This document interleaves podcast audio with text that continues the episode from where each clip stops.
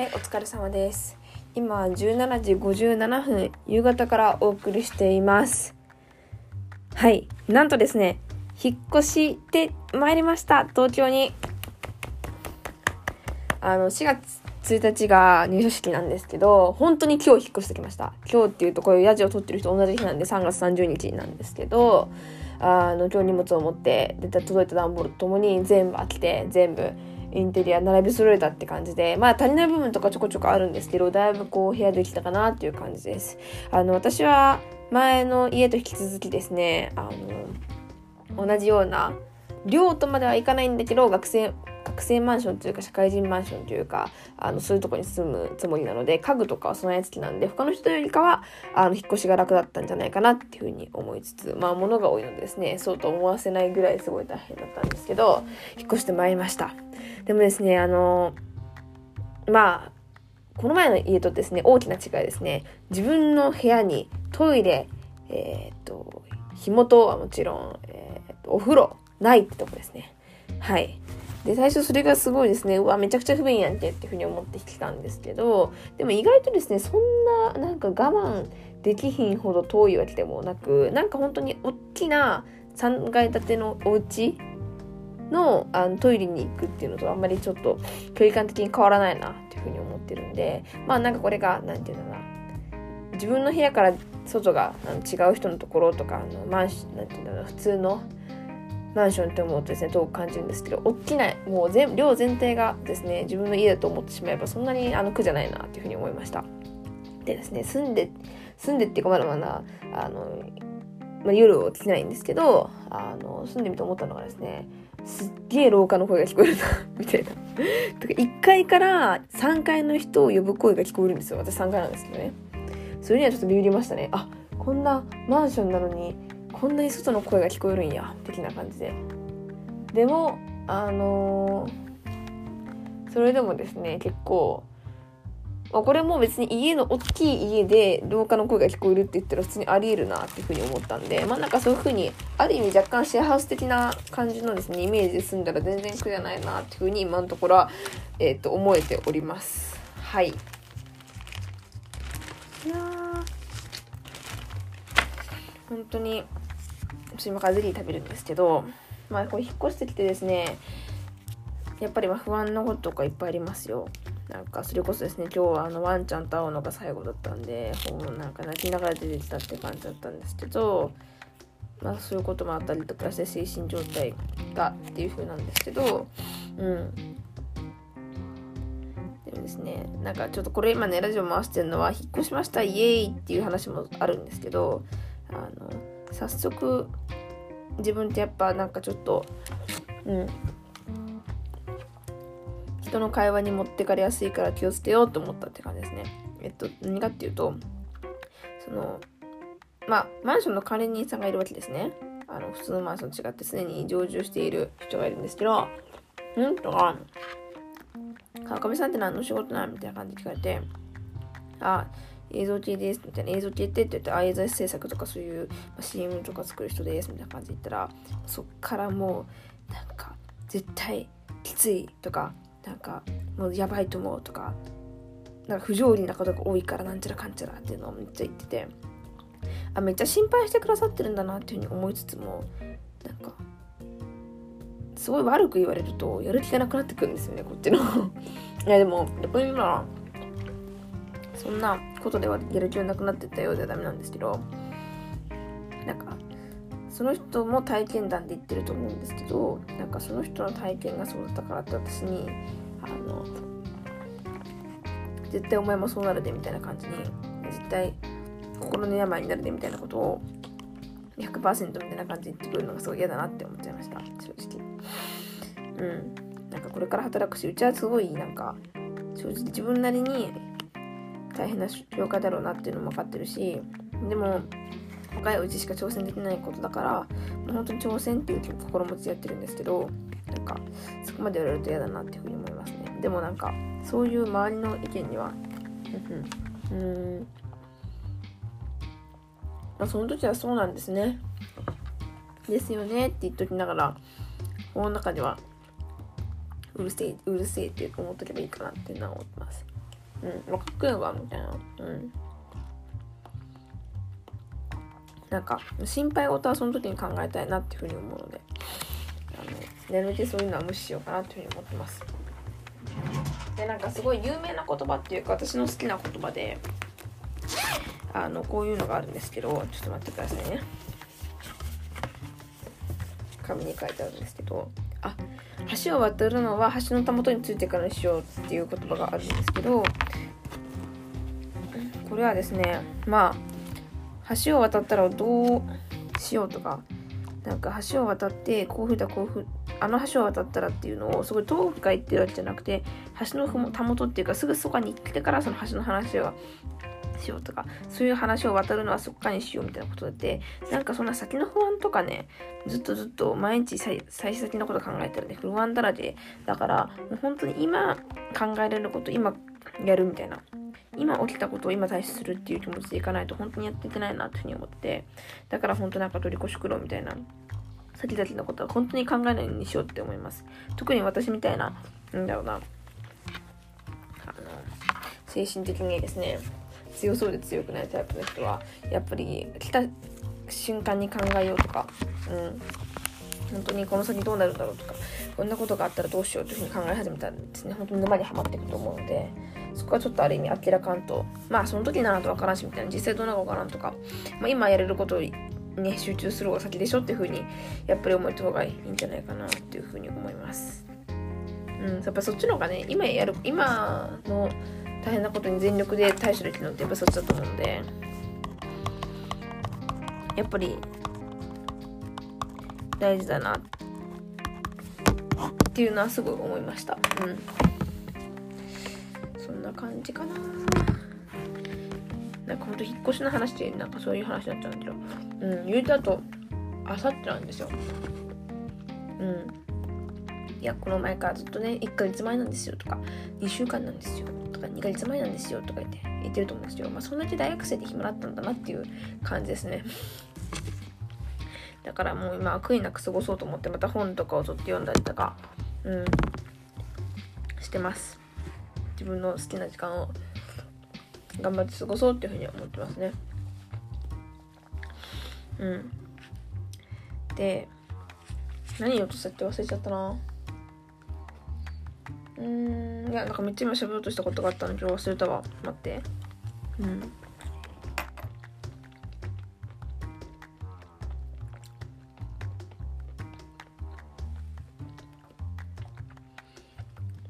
最近読んでる本はですね勝手にちょっと思い出せないので違う話をすると「僕はイエローでホワイトでちょっとブルー」っていうブレッディ・ミココさんのですね本を読んでいます。これ確かですね本屋大賞か何大賞か忘れたんですけどその手の類にですね去年かなんか選ばれてる本なんですけど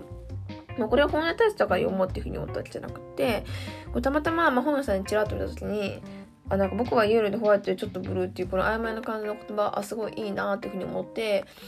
まあ、読もうというふうに思ったんですけどその時はうんなんかこれってなんていうんだ見た感じあの物語っぽくてうんなんかちょっと物語あんまり私は好きじゃないからいっかっていうふうに思って一回手放したんですけどそこから違う立成図書館っていう私が京都に行った時によく通っていた図書館があるんですけどその図書館であの去年のランキング一番最も貸し出されたランキングっていうのがあってそこの1位にですねこの本が出たんですよ。それであまたこの本に出会ったっていうふうに思ってなんかそこで出会うのはちょっとなんか運命的っていうか 読みたいなっていうふうに思ったのでそこであのですねメルカリでポチって読んでいます。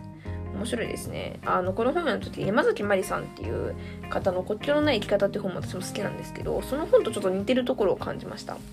何が似てるかっていうとブレイディ美香子さんも山崎まりさんも2人ともあの海外で住んでいてで外国人の方と結婚をして息子がいるっていう状況なんですね。それでなんか日本ではない価値観の中に生きてたりとかその中での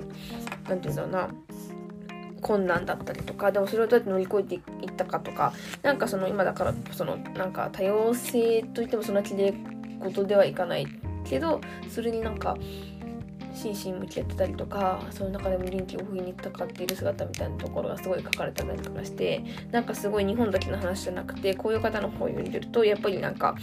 世界に目が向いていく気がして自分でもなんか面白いなって思いながらいつも読んでいます。うん。うんうん。っていうのと、まずそのですね、僕はイエローとホワイトでちょっとブルーっていう本と、あともう一つはですね、筒井淳也のですね、社会を知るためにはっていう本を読んでいます。あこれ読んでいるってこれから読もうとしてるんですけど、まあ、これはお父さんのですね、棚にあったので、バックできました。社会を知るためには、筒井淳也の。まあ、筒井さんって私の大学の教授なんで、まあ、それもあって、あの読んでみようって思います。なんかやっぱり大学に通ってたおかげで社会を知るとか社会の仕組みとかなんかそういうのすっごい好きなんですよだからなるべくあのそういうのを読んで社会のうんなんでこんな社会になってんだろうっていうこととか いつも考えながら読んでます。あと何だったかな。あそうだ。なんか言いたかったことを思い出したわ。なんかインターンとか、まあ、今までのコミュニティ的にも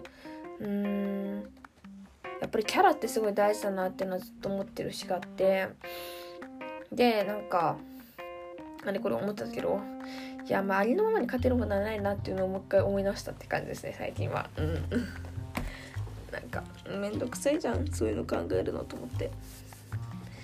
わかんないですね。このキャラがあった方がなんかやりやすいのかむしろなんかそれが苦になるのかっていう。なんかそれって結構毎回いろんなところで論争があると思うんですけど。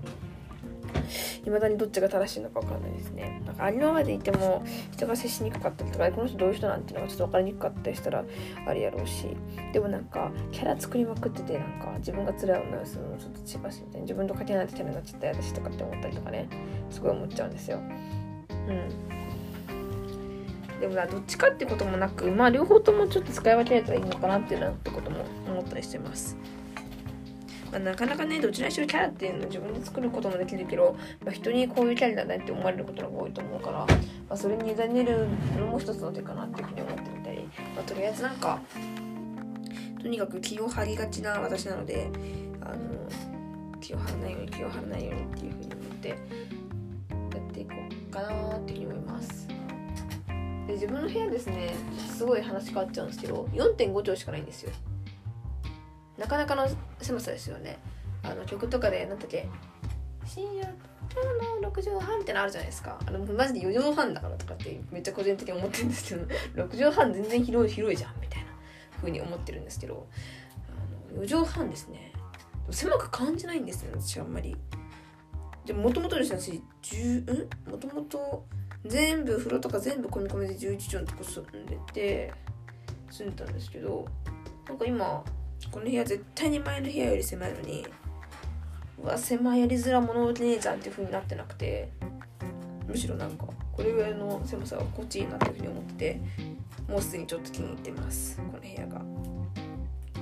でなんか自分の部屋ですね見てもらったら分かっていうか、まあ、ラジオだから見えないんですけどあの写真とかですね貼りまくっております。あとは謎にグアムのナンバープレートとか。貼っててですねもうこの辺のテーマはつまりですね視野を広くしようっていう感じですね。もう写真は旅のやつばっかだし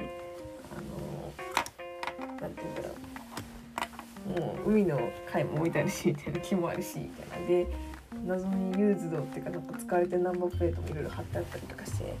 これは完全にあの自分の視野が絶対に狭くなるなってことを自覚してるがゆえに 見てこういう世界もあったんだぞっていうのを なんか自分でちゃんと認識して視野が狭くならないようにしたいなっていうふうに思ってなんかいろんな写真とかものとか置いてあります。基本的に自分の自信につながるものとか自分が好きなものを集めてるって感じですね。うん。これからどんな風になるかわかんないけど。うん。頑張ろう。いやもう正直本当になんかいろんな人に大変であって言われてそれでビビってる自分が本当に嫌だ。そんなこと言わないでよってめっちゃ思うのやばもうそれ以上言わないでよみたいな。どんどん嫌になるじゃん。みたいなそんなこと言われたら。いな。いやでも本当チキってるんだよなマジで。マジでチキってると思うこれに関しては。だって。うーん。マジでだって1年前とかはいや本当に好きな仕事とかあのとかむむしろうちキャリアウーマンみたいなバリバリバリなキャリア積みたいみたいなタイプだったから本当に休みなんてなくてずっと働いてたいみたいなタイプだったんですよ。なのにあの近づいてきたらやっぱり休み欲しいかもしれないとかなんかいろいろ思い始めて。プライベートもとかあのやっぱり人としてずっと働くのになんかそういうのをねなんか周りになんかそうやって言ってて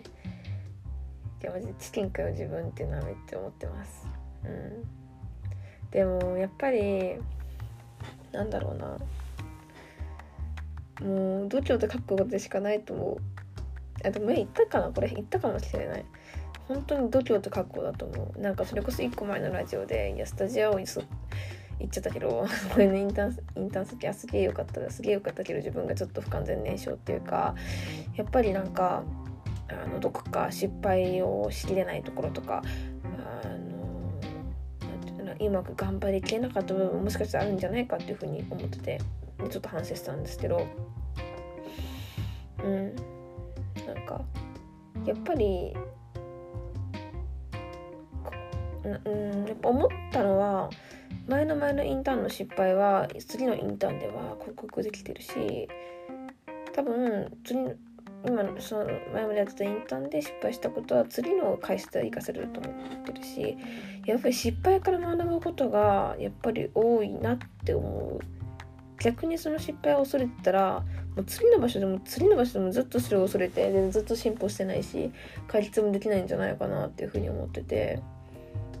うん。だからなんか今からすごいうまくできてる人とか今すごい上達してる人ってやっぱり1個前のコミュニティとかなんかその成長環境かどっかで失敗をしてきたから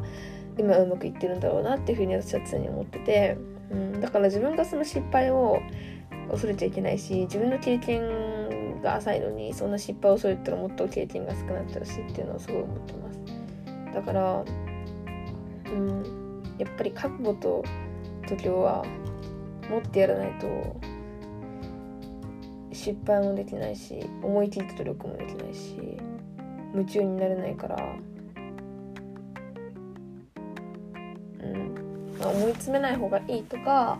もちろんあの自分の時間を大切にっていうのももちろんもちろんそうだけどでもがむしゃらにやるっていうのも私は結構好きというか大事だなってっていうのだってもともと受験勉強とかも全てにおいてがむしゃら人間だったからやっぱそのスタンスじゃないと自分が満足できないなっていうのも思うからちゃんとそれもね頑張っていこうかなっていうふうに思ってます。うん本当に覚悟と度胸だわ。